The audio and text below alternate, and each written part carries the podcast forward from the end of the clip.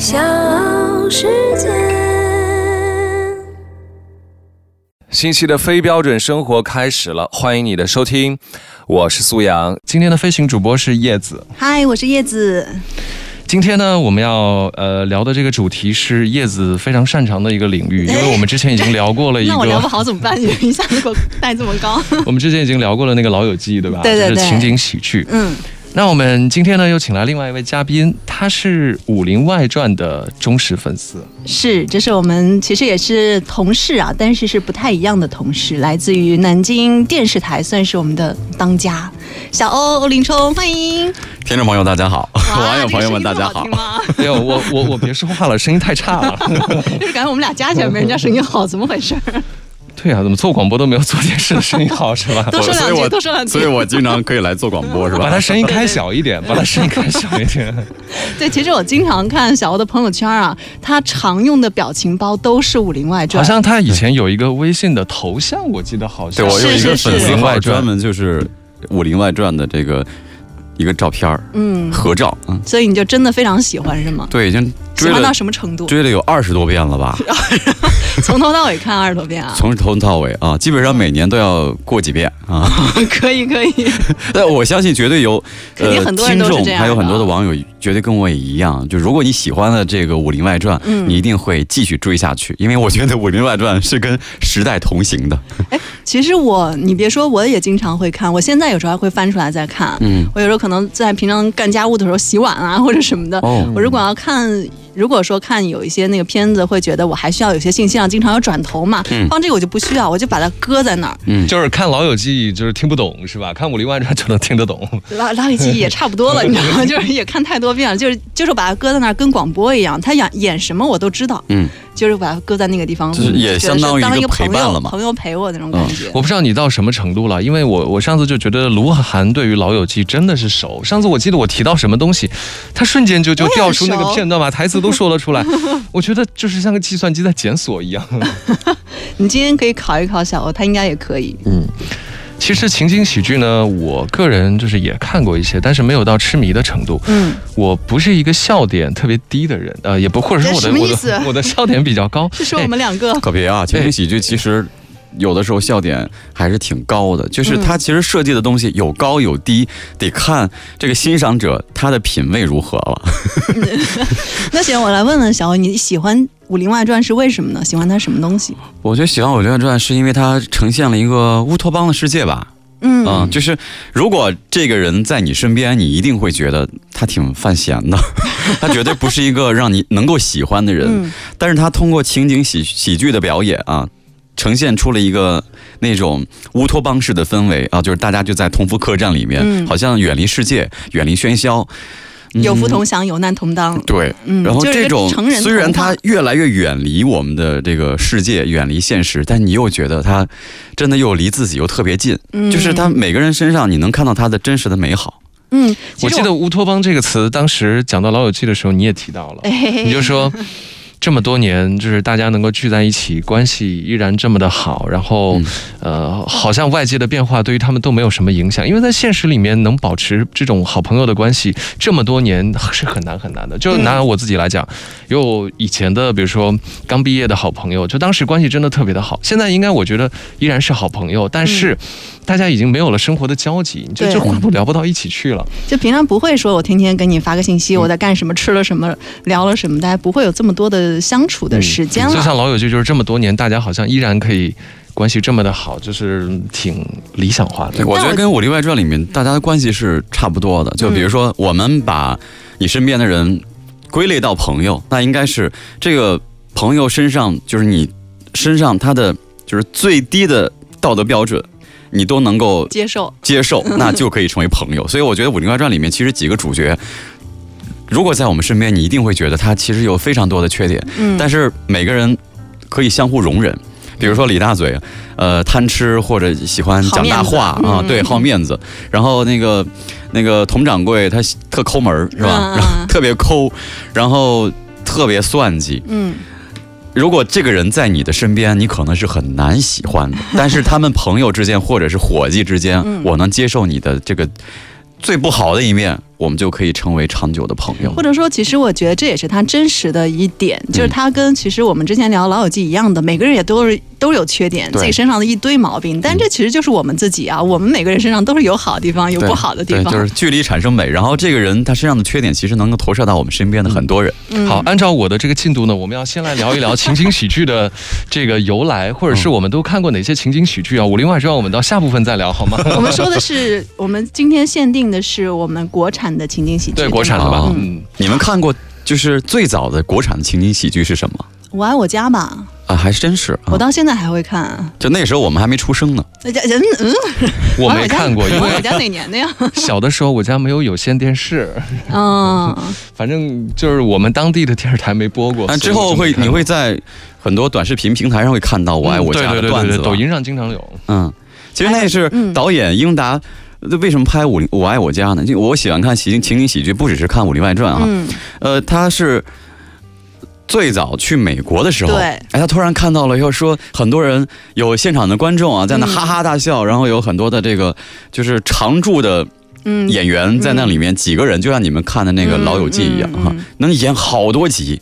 他觉得哎，这个现场。呃就是我可以现传段子，然后现场的观众哈哈大笑，这个音乐还能这个现场的声音还能加入到这个电视剧当中，他觉得这个特别神奇。嗯他一定他特别想把这种方式呢搬到我们国内，所以当他他就传了几个编剧，嗯，然后小品演员，包括有我记得有王朔，有，啊。包括像其实，在我爱我家当中诞生了一个后来我们在中国影视史上不再出现的一个职务，叫做文学师对，梁左。你看他片头写每个工作人员的时候还有梁左的他就会妹妹。写说梁左文学师，嗯，人家可是文学大家呀，是是是，的确是有梁左出现的这些，呃他来编剧的这些片段都非常非常的精彩，而且我觉得《我爱我家》其实他做了一件事情，就推广什么叫做情景喜剧嘛，嗯。但他推广的方式呢，其实挺。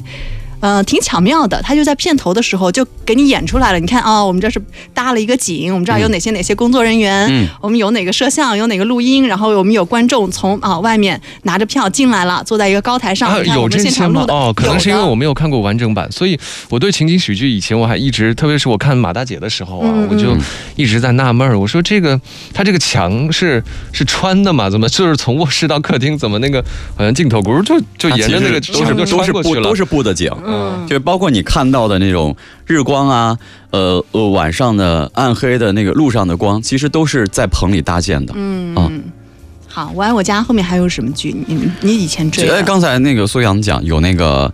呃马大姐马大姐，嗯马大姐，我是当时有一个暑假在我的那个舅舅家，叫他们全名全名叫闲人马大姐。闲人马大姐他们家有有线电视，然后我就记得那个马马大姐还挺好玩的，就是。它里面有很多那个京味儿的段子，包括它那个呃主题曲啊，嗯。就是像那个京韵大鼓一样的，嗯。特别好玩。嗯嗯，还有什么东北一家人是不是？哎，东北一家人也是，但东北一家人的导演这个英达，其实他在讲情景喜剧的时候，他不是喜欢，不是特别喜欢讲这个我的那个东北一家人，是因为他觉得这个东北一家人的整体的艺术标准没有达到他以前就我爱我家，包括马大姐的艺术标准。嗯就那时候可能就是太想博得大家一笑了，就失去了像你刚才讲到的我爱我家梁左那种。文学的艺术水准啊，嗯。或者对现实的关照，对人性的关照，它更多的可就是东北一家人在那唠嗑，嗯，还有就不是我地域偏见啊，就是嗯我觉得纯东北话的就会感觉有点像小品，啊，确实里面比之前的情景喜剧，像你看到的《我爱我家》嗯。呃马大姐里面出现的小品演员要多得多啊啊。哦，这个其实说不定人家的确有批有一批这个小品演员就是从这个当中出来，嗯。大家都是原始的班底，你一弄可能就更像小品一点儿。对我小的时候有看过一个片子，好像是叫《新七十二家房客》，我不知道是不是情景喜剧，有点忘了。这应这应该算是。哎，就是我我记得啊，从马大姐那个时候铺天铺天盖地的，就是在全国各个这个城市台、省台去播出的时候，其实，在各个省、各个市，他们其实是有这个特别定制剧的。哦特别定制的情景喜剧，它就包含了当地的这个，比如南京话用南京话，嗯用合肥话，用那个粤语，对，就像你说的一样哦，他们也是几百集、几百集的拍，每一年都会陪伴大家几家。百集这么多，对，还有像是什么？我记得有几个军旅题材的也比较经典，炊事班的故事对还有卫生队的故事。哎对嗯我知道郑恺啊是那里面的。这其实就是后来导演你们知道是谁吗？就是武林外传》的。哎，《武林外传》导演上镜，对但你知道上镜其实是在《闲人马大姐》的时候，当时他做过客串，也做过打杂，你知道吗？他还做过编剧，哦，所以其实是英达带出来很多像我们看到的那一辈，像《武林外传》的那个时候就带出来几个导演嗯，我后来还看过一个可能很多人没有看过的，叫什么《都市男女》，啊，那也是上镜做的。你怎么全都看过呀？因 为我呃，第一个比较喜欢上镜导演，第二个嗯我也比较喜欢那个呃闫妮。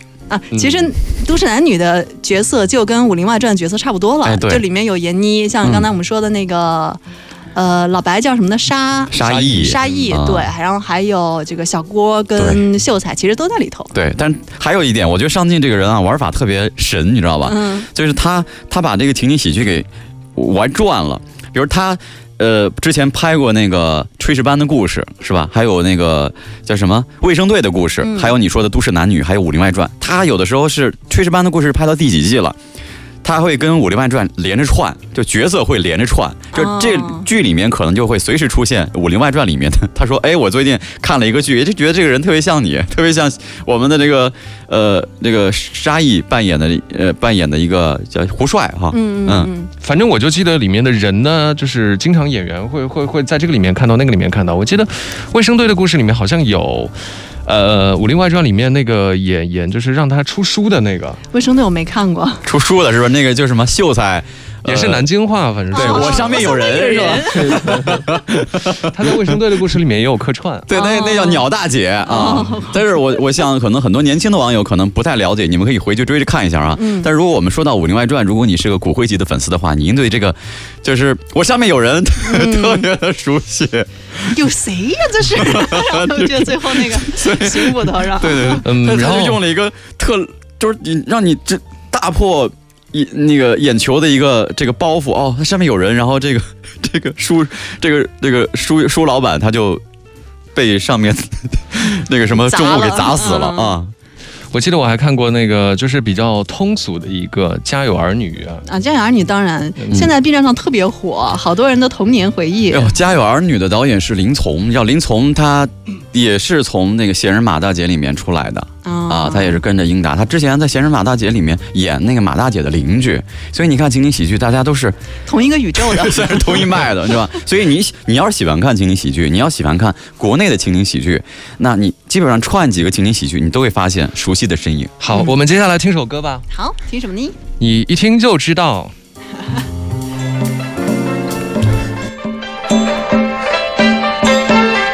听出来了吗？这是金韵大鼓是吗？这 闲人马大姐有一位。马大姐，这个是不是不宜放的过长啊？听众能忍受吗？反正也不太长。啊，没了工作，他好像是丢了魂儿啊。好，我们说回这个情景喜剧啊，哎那林冲，你一般在什么场景就是看情景喜剧？就像刚刚叶子讲的，他可能是做家务的时候用来听。哎呦，我觉得这个问题问的特别好，嗯就是就是为什么我会喜欢情景喜剧？就是如果大家真的看过电视，你会觉得我在电视上可能是一个严肃的人，是一个挺没有情调的人。嗯情景喜剧，我觉得是跟我的荧屏形象反差比较大的。就说，哎，大家会喜觉得你喜欢看情景喜剧，喜欢看《武林外传》，很无厘头嘛。嗯但是我觉得情景喜剧，就是当我特别压力大的时候，当我特别累的时候，我就会去把《武林外传》翻出来看那。你这看了二十多遍是得多累啊？平常而且就我觉得，就是看的时候会想起当时的我在干嘛，就又会想起当时的我是在一个什么样的场景，嗯，就是回想起我的心情。所以其实有一个，嗯。去感受当时的我的一个状态嗯啊，还有就是你哈哈一笑，呃，你也能够从这个小人物的当，就是他的不幸当中，其实你有的时候也是也会释怀啊。我觉得这个情景喜剧的魅力，包括你们刚才说马大姐，你一个多纯粹、多简单的一个。小人物下了岗的马大姐是吧？她陪伴了我们几百集，你能看到她身上的优秀的品质，还能看到她是一个嘴碎的老妇女是吧？然后爱占小便宜啊，嗯，或者说情景喜剧其实常常会把我们生活当中。其实挺糟心的事儿哎啊，生活里面那种特别鸡零狗碎的啊麻烦事儿，嗯，它好像给你化解掉。就捧腹一笑吧。这个时候就得说人物了啊。嗯，这个怎么就让我想到了蜡笔小新？也是，就哎他们的日子也是那种特别糟心，每天就是家长里短啊，发工资月光啊，对吧哎，确实是然。后，但是就在这个哈哈一笑当中就，就就过去了。这算是动画版的情景喜剧，小新是吧？可能这种优秀的影视作品都会有一些这种特质，能够帮助到我们。嗯然后你说，接下来你要说人物对吧？嗯，对，就是你们看《武林外传》啊，是从《武林外传》开始说，我们要先问一下主持人这一趴的安排是什么？就就说《武林外传》了。好的，好的，不好意思，不好意思，我打搅了你们没有没有。嗯，那就《武林外传》人物来吧。啊。《武林外传》为什么要想想说人物啊？嗯就是你刚才说那个小人物，我们就回到刚刚讲的，他身上有人格缺陷，呃不，他性格缺陷。嗯嗯但是你去看，比如说那个佟掌柜哈，嗯就是呃，编剧把他写成佟掌柜，但其实他是以龙门客栈嗯，为原型的。是是是那龙门客栈它叫什么？这个掌柜叫金镶玉，对吧？嗯，那到给闫妮这个角色的时候，就叫佟镶玉，所以这个佟就打折差了好几辈儿。哦，是这么个意思。对对那金镶玉她是一个哎呀江湖奇女子，是不是？嗯嗯很霸气，很豪爽再差一。点的，就是还有铁镶玉。然后到这个相遇的时候，你就觉得他是一个特抠门的人，嗯他对身边人就特抠，然后他遇事可能也是很胆小，嗯，对吧？然后你一看他那个吕秀才哈、嗯，吕秀才的时候，很迂腐的样子。对，然后就是屡次考试都不得中。嗯，啊，只是得了一个秀才，所以每次大家都说他酸腐，然后、嗯呃，很多人都拿这个来去酸他，但是他，我觉得是像很多就是我们很多工作的这个年轻人吧，有的时候郁郁不得志。嗯，然后像那个小郭啊，家世很好，对，但他侠二代、官二代，对他要逃离自己的这个原生家庭，然后去闯江湖。嗯闯江湖第一次就碰到了这个白展堂，然后把他的钱包给偷了，对，然后呢就变成一个什么黑白双煞，对，就人家都就被社会重重的一击 啊。你想当黑白双侠，结果变成了黑白双煞啊！对其实就是自己做的跟自己想象的完全不是一回事儿。对，受到生活的打击之后怎么办呢？只能够在继续在生活的就是实践当中去磨练自己。所以你看到这些人物的时候，你本身我觉得是可以带着一种同情的心态去看待他们的。嗯，然后，呃，他们身上有这个，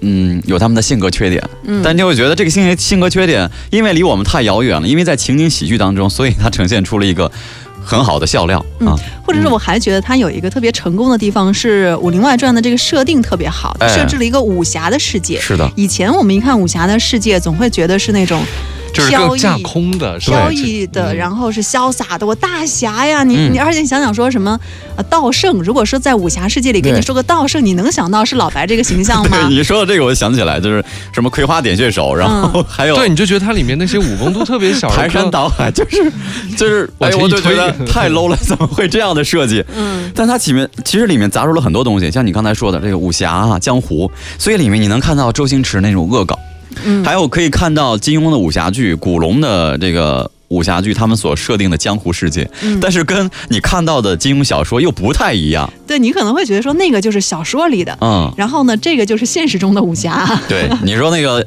葵花点穴手，然后有一个老师傅，一个老老爷子出来了，说，哎，他当时他就随便画了个漫画，怎么后来成了葵花点穴手？嗯感觉有点反权威啊，嗯就是所有的事情都可以成为笑料。然后包括那个老白之前说他的一些经历，之前说什么盗什么九龙杯啊，啊什么就感觉特别 太无厘。头了。而因为一讲起来都是江湖传说嘛，嗯说什么众目睽睽之下啊，什么王爷的那个九龙杯放在那里，道圣说三金来取，结果三金一倒啊，哗就没有了，消失了。嗯，结果最后老白说没有，他就是自己打碎了，对然后呢就把这事儿栽我头上了，什么什你看，么的。这他他其实特别像那个相声小品里面这样抖包袱哈，就突然高潮，嘟嘟嘟嘟嘟嘟，高潮起来了，然后咔一个包袱出来了，原来是这样的。嗯，我是觉得他这个武侠的设定就会。因为武侠在我们的心目当中本身是有一定的想象的，有一个固定思维的对。他把这个东西打破了，就嗯出现了一个很很有戏剧性的一个效果。嗯嗯他恐怕就是跟之前你像什么同样一般人马的炊事班的故事也好，都是男女也好，不太一样的地方。嗯他给你这个设定哦，他能够做的戏就更多了。嗯，对，就是他会带来更多很很扯的东西，你就会让你觉得很好玩儿。对你你你知道吗？作为一个《武林武林外传》的骨灰级粉丝，我还做过这样的分析，嗯就是里面闫妮饰演的这个佟佟掌柜哈，嗯他经常会就里面的人物角色阐发。长时间的人生哲理，对我，所以我之前我记得我之前有看过一遍的时候，我还写了一下，第几集第几集他们在讲什么样的嗯，这个这个这个呃观点和态度。嗯比如他会有里面会有劝善的，然后会比如说爱情呃得不到的，你应该怎么这样去处理？然后生活当中你遇到一个朋友的背叛，就怎么去处理？或者他遇到他以前的那个呃。好友韩娟儿，两人攀比，啊这个时候又得到一个什么样的人生哲理？所以其实《武林外传》虽然架空的，但它讲述的世界观、价值观，它其实就在我们身边啊。嗯，我们休息一下，来一段韩娟的凡尔赛，好吗？怎么样？你挺好的，很。一年，我不行。嗯，自从嫁到那个昆仑派之后吧，没劲透了。就是看着还行，实际上吧，也就是出门威风点儿，手头宽一点儿，生活舒服点儿，没有别的好处。这还嫌不够？嗨，你一天大鱼大肉胡吃海塞，是个人就腻啊。别的不说，光那个珠宝首饰啊，多的就没法收拾，满屋子都是，那叫一个乱呢。你就不会照亮个丫鬟吗？找了，三十多个，根本就收拾不过来。三十多个还收拾不过来，没辙呀。哎呀，我那个屋啊太大了。太大了，他这是什么口音？我就觉得特别有喜感。这一集我印象也蛮有点像深刻的，山东话、东青岛话吧对对，？像山东话。对对，山东那种、就哎，是。你这方这方言，我倒想起来，其实你看《武林外传》，它里面方言特别多对对，我们之后的这个电视剧就很少听到了。这不是之前之后有电视剧里面有方言，但是像这种杂糅了全国各地，恨不得各个省的在里面都有的，哎你们有听到不多见。哪些方言啊？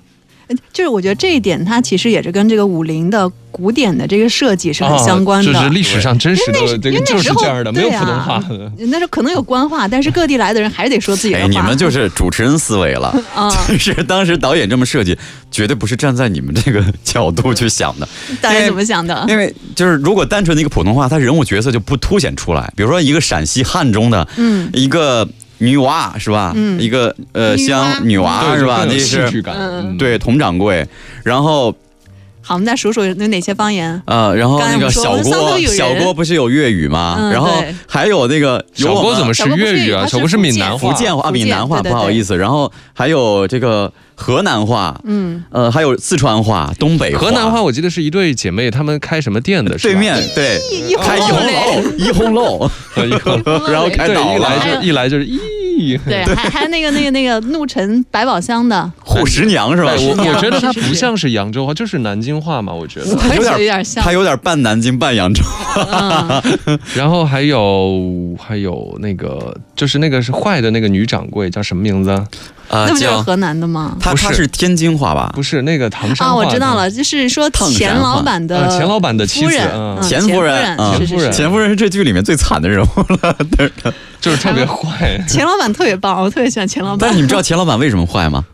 你你说钱夫人吗？咱钱夫人为什么坏吗？为什么呀因为她老公没用。不是钱夫人，因为我们觉得，就是我刚才聊，觉得佟掌柜他身上是有性格缺点的哈。嗯，但是其实，在钱夫人这里，她觉得佟掌柜就是一个，嗯，大家都喜欢他的人，他就觉得在栖霞镇，就这个佟掌柜把我比下去了，哦呃，所以他心里很嫉妒。那那跟那个谁韩娟儿是异曲同工之妙是吗？另韩外一种，娟是他的搭子，啊，另外一种嫉妒。对对对，哎，确实是，嗯，嗯，韩娟儿就是那种塑料姐妹花的那啊对对种。对，是是俩人互相攀比哈。是。好，刚才我们还提到了护十娘，这里面我记得南京话有好几段，包括刚才那个上面有人那段，嗯好像也是南京话。对，嗯，护十娘这段也是我印象非常深的，可能就是我在这里面，经容易让我笑的好几个，就是那个出书的那个，包括这个那护士娘那么好玩，你们准备她的原声了吗？包公子，包公子，不哎，还有事儿啊？哟，人家刚才唱的那首歌还没得唱完呢，改天再唱。不，就是现在唱。郎君啊，你是不是我的皇啊呀？吼一吼吼，你要是我的皇啊，你呀就跟婶娘讲，婶娘给你做面汤，你呀就跟婶娘讲，公呀公呀公呀公呀公呀公呀公呀公，杨柳叶子青儿娘。我唱的还好啊，我唱，你还好啊！我 再唱一遍啊！还要再唱一遍，我然后那个们再听白一遍了白展堂那个七窍流血，爬出了对门槛。对对对对对，那时候叶子应该讲这话讲的挺好的吧？他其实有点儿那个南京话，有点扬州话我我其实不太行，啊。咱们都不是老南京，所以学不来。但其实这个味儿特别好玩，而且嗯我听以前有一个朋友讲过，也是南京的一个一个同事，他讲好像认识这位演员，这个演员叫唐静，好像是南京人，是不是？你怎么连这都知道？就是因为我喜欢这部剧，所以他的周边演员，所有他们信息我之前都会收集，现在好像做的比较少了。呃，其实这里面的除了刚才我们讲的主要人物之外，就每个小人物，其实你印象也非常的深刻，就是嗯角色是立得住的，一出来你就会记住他，他就是这样一个人。就是很简单啊，有的人可能没出人出声，你就对他印象特别深刻。我觉得这就是编剧的高超之处。我我觉得这里面也有一个问题，就是对我这种就脑子没有容量没有这么大的人，我觉得里面的人啊太多了，嗯有的时候我就记不住。但我觉得情景喜剧对我来说，我为什么喜欢看啊？是嗯它特别没有负担，我可以不用去管它前面讲了什么东西，我单独随便拎出来一集，比如二十五集打开看也能看，嗯四十五集打开看也没问题。没错，你像你看《家有儿女》啊，这个。呃，卫生队的故事没有任何的影响啊，嗯到哪儿接哪儿，包括闲人马大姐啊，他最多分个上下集啊，是吧？对对对对对，所以就是其实人物多，我对我来说啦，就是好像不是一个特别大的问题，嗯因为它主要固定人物就那几个，其他的都是来触发当集这个剧情的。嗯，世界有太多不如意，但你的生活还是要继续。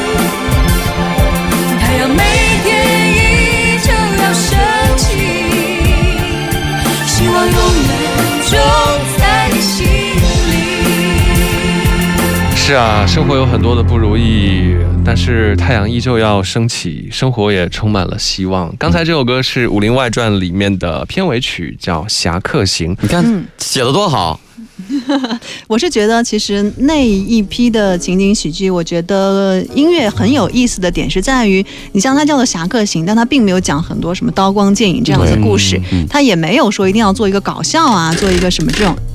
你话声音好大。也没有做这样子的设设定啊，嗯、我另外一个印象非常深刻的就是《我爱我家》的有一个片头曲，我特别喜欢那首歌叫《会飞的心》，嗯。它甚至在情景喜剧的主题曲当中，它是一首忧伤的歌，哎，嗯。他会讲说不知道什么时候学会了走路，什么时候学会了哭，然后会讲说，嗯，或许做梦时误会了自己，否则怎么会有醒来后的孤独？嗯，对，我们的库里其实也有这首歌，我觉得特别特别的好一会儿听。吧就我觉得你刚才说的还挺高级的。其实情景喜剧的内核就是悲剧啊，嗯啊、你博人呃哈哈大笑，但是其实是把很多很悲伤的东西把它当做喜剧来做的。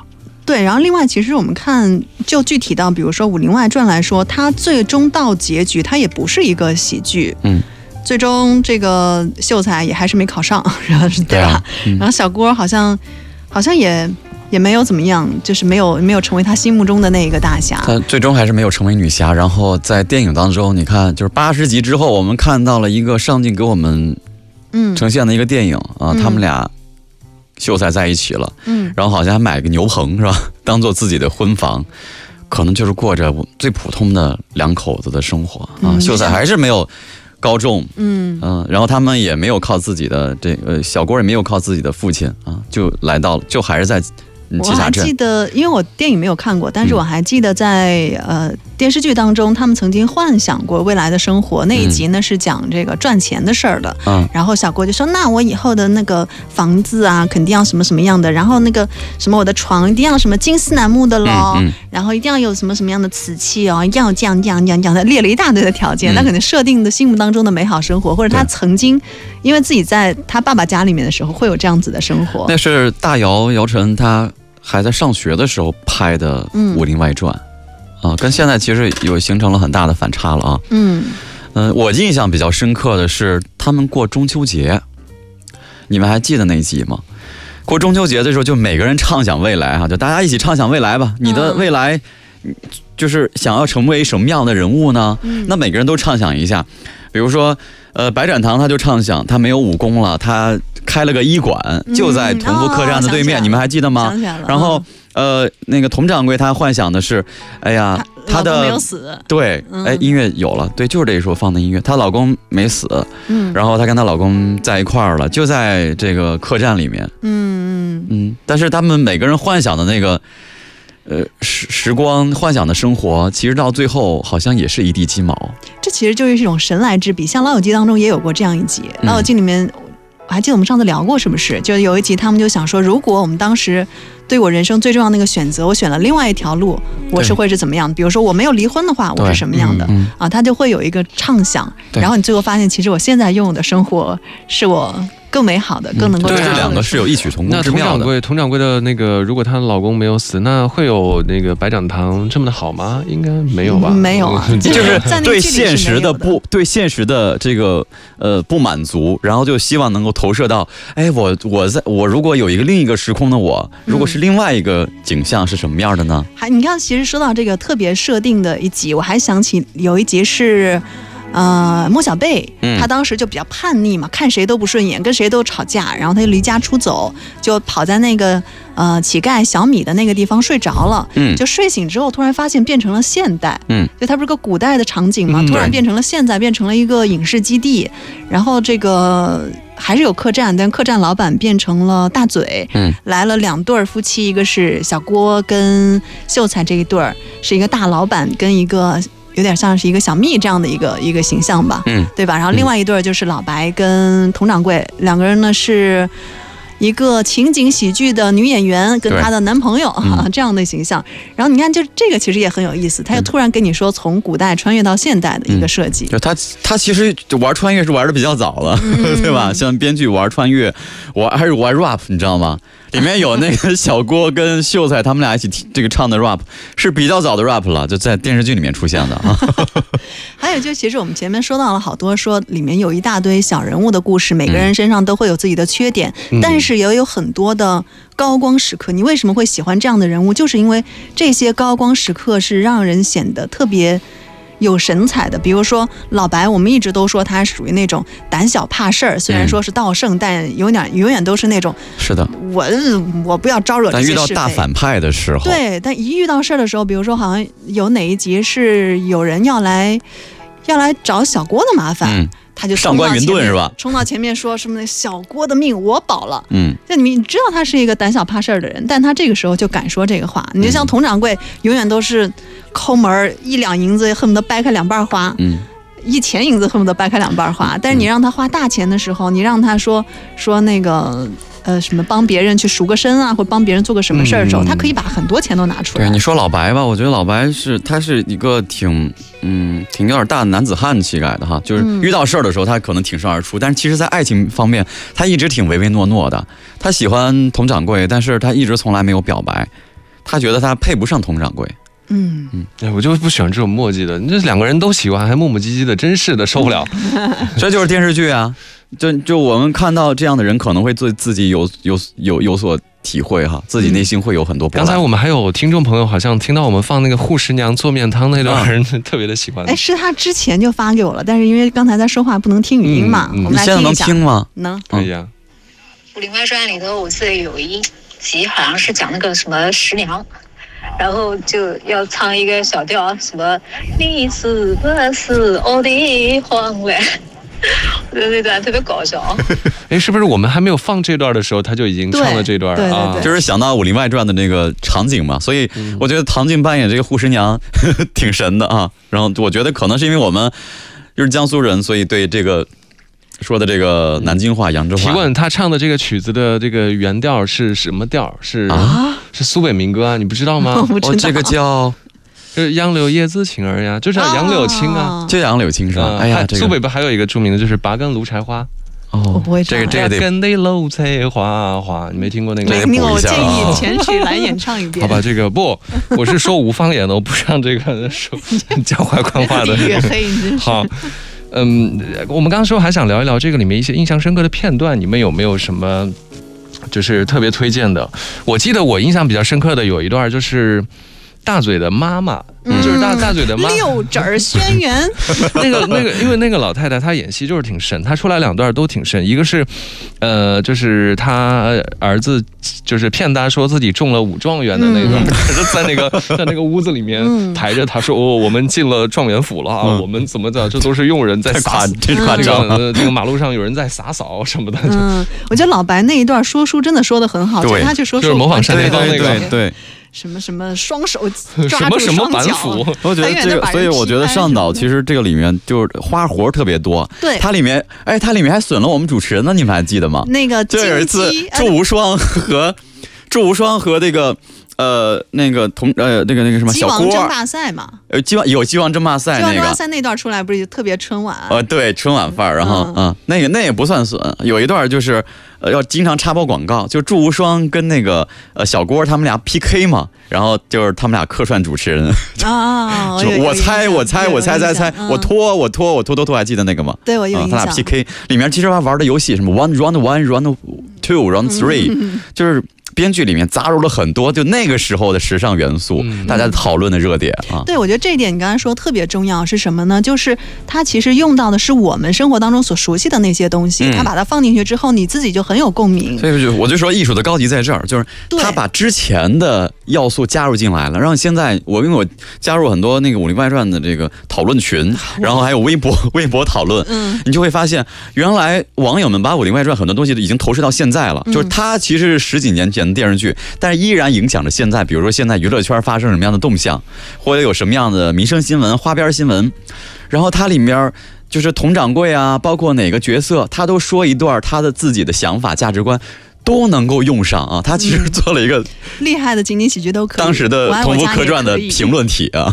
对，这为什么我要说这件事情呢？就是其实我们刚才说了一大堆的国产的情景喜剧，有一部一直没有人提到，那就是《爱情公寓》。啊爱情公寓》其实是非常。呃，受争议的一部剧，因为它里面用了大量的《老友记》啊，什么什么 IT 狂人呐、嗯老爸老妈罗曼史啊，就是一些美剧的嗯本子，甚至就是把中间的重要情节完全照搬。其实，其实咱们刚才聊那个《武林外传》的时候，其实他也借鉴了《老友记》对，但你知道这个是，我觉得它的区别在于什么地方呢？像它那种就是完全把国外的这个场景移植到我们现在的这个国内的情景喜剧当中时候，你看到它是无感的，嗯你不会对它有产生亲切感。但是你看《老友记》当呃不是像这个《武林外传》当中，你说设计的。呃，什么什么王小丫也好啊，春晚也好啊，刚才说的什么我猜也好啊，嗯嗯然后像是呃，就是大家比较熟悉的，就是它是真实的跟我们的生活联系在一起。对，就这些情景你设置在一起的时候，你像什么苏州方言、无锡方言也好，嗯你是。有同感的，你是能够产生共鸣的。那你说有没有借鉴？你说他有没有致敬？当然也是有的。我印象很深刻的是，他们在房间里面，就是秀才跟大嘴的房间里面是贴着一张纸，上面写着六人行。是的，哦，嗯就他其实道具还是都挺挺有关照、挺有讲究的。嗯，你你刚才说《爱情公寓》哈，我不知道你们你们节目里面可以可以谈一谈批评的东西吗？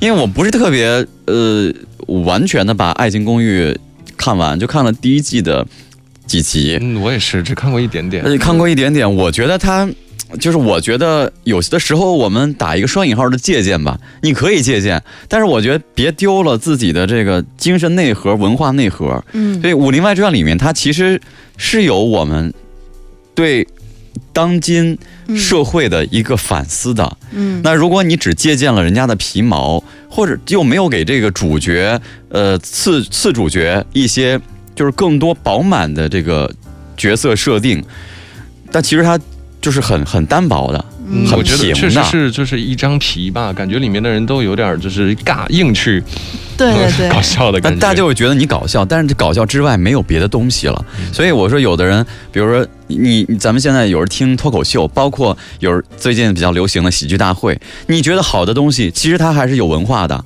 也许这个东西会很直接、单刀直入的给你，或者说它会绕弯儿的给你，但是里面都是有一些价值观、精神内核、文化元素在里面的而。且你知道，突然想到的是，那个《武林外传》当中，它会有那种小的梗嘛。有的时候你如果不知道的话，可能就过去就没看到。对，你要知道嘛，它其实埋的非常非常哎，小。对，比如说啊我想起来一个段子啊，呃，有一个角色讲他是栖霞镇一霸，然后李大嘴就问。那一妈是谁？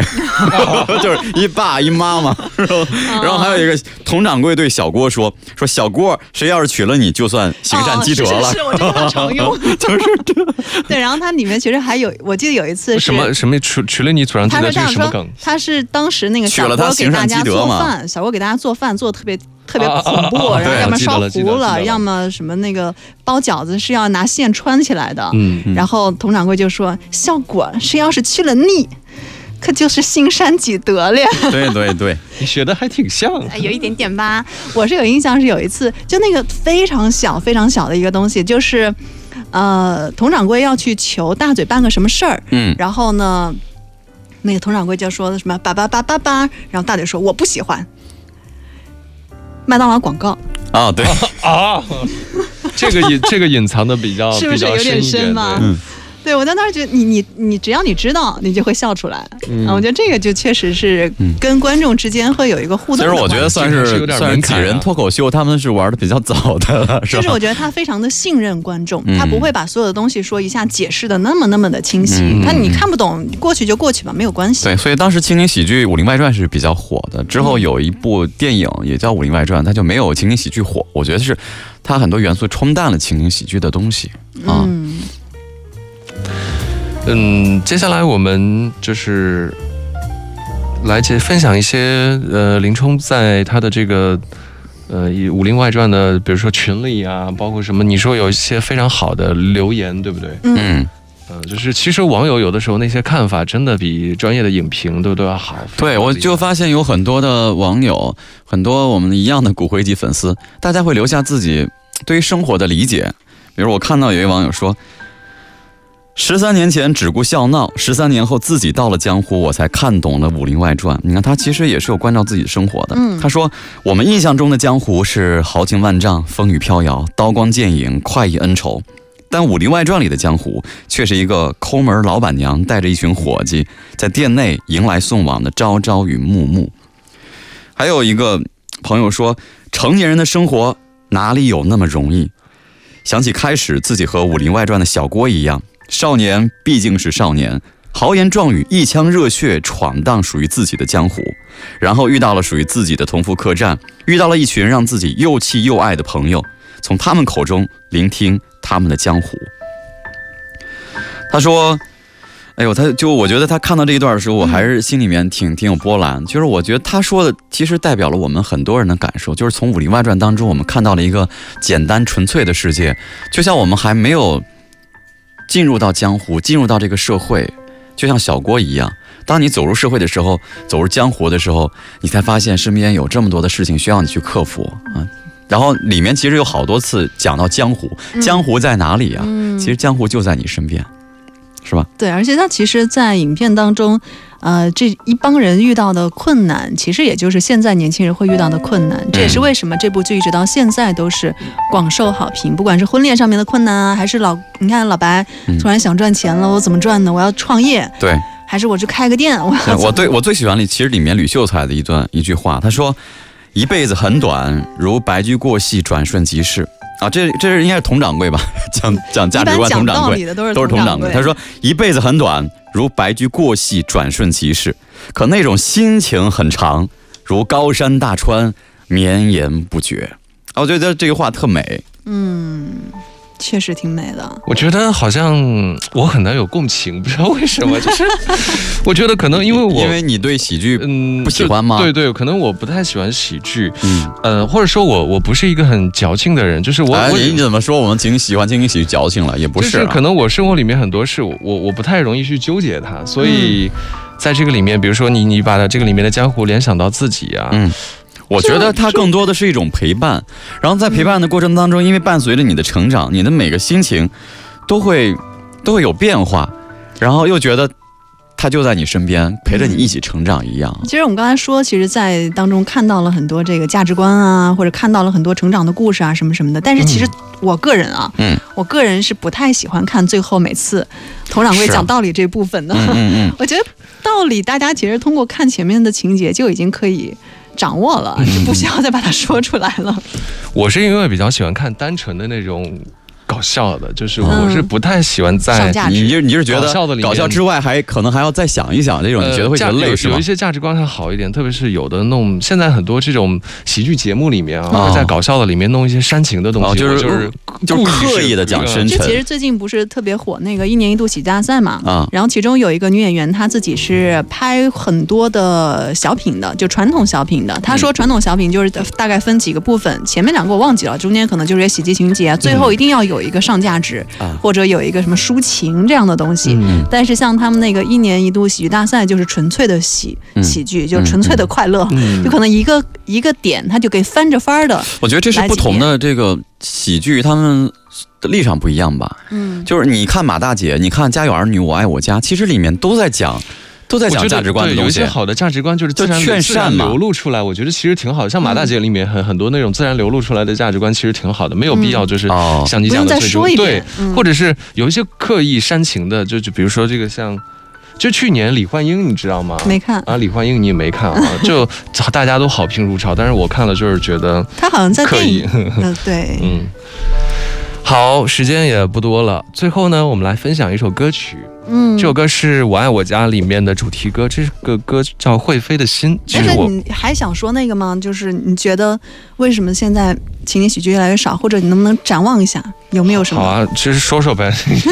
你们时我觉得间过得真快啊！我觉得有一个很重要的原因，是因为片酬，好像说那个《武林外传》里面说什么每每集片酬就最高的是两千块还是多少？嗯确实很少啊。现在就是片酬这么高，但是现在这个政策出来之后，可能会有有一些这个收缩，但是还是不不能回到其那个实其实我觉得主要的问题在于编剧，就是嗯编不出来了，太难编了。嗯啊、还有就是，我觉得优秀演员也也越来越少了。就是编剧现在都在写那种爽剧，是吧？嗯对，包括喜剧大赛，我觉得你现在去办，你们还有几分钟下下节目让你说，让你喜剧大赛就是，我觉得它它是也是带有商业目的的啊。嗯他挑选出来优秀的这个演员、小品演员，然后可能会做线下活动，可能去拍电影。嗯。现在在做赚快钱呀，朋友们。但我其实就稍微的这个比较乐观一点儿，我是觉得如果按照现在，比如说做脱口秀、做喜剧大赛，那下一步是不是可以来尝试做一些情景喜剧，像效果啊，像什么双立人啊这种大的喜剧公司，会不会未来可以来做情景喜剧？我觉得是抱有期待的，嗯因为我觉得有点像是一脉相承的一条路线了。但是我觉得其实像呃最早做情景喜剧的英达，其实他后来也实践过啊，他做、也在做别的，比如地下交通站呀、其他的情景喜剧，嗯，可能没有特别成功。嗯嗯，就是现在这个环这个呃就是情境下，其实能做出来一个优秀的情景喜剧是比较难的。我觉得就算再做，就是能够取代像《武林外传》在你们心目当中地位是很难的。对，所以我们回忆啊，所以我们今天来聊《武林外传》啊，我还是期待有好的东西出现吧，越来越多的好的东西出现。嗯抱着期待吧。是。好最后我们听到这首歌来自于《我爱我家》当中我特别喜欢的作品。会飞的心，那今天也感谢林冲，哦，节目就结束了是吧？是的真快啊！不想结束是吧？然 后有空再来。行，有空再来啊，再跟大家聊情景喜剧哈，希望大家多多捧场啊。这个林林冲现在也是这百万级粉丝的这个抖音、呃快手达人啊，大家可以哦，去。对对对，来抖音、快手关注主持人林冲啊，就是说清楚点儿，主持人林冲。对啊，抖音、快手，林是树林的林对啊，冲是冲啊的那个冲。是的，嗯，好好好，祝大家周末愉快。好，拜拜拜愉快，再见。否则怎么能有醒来后的孤独？想的太多，梦的太多，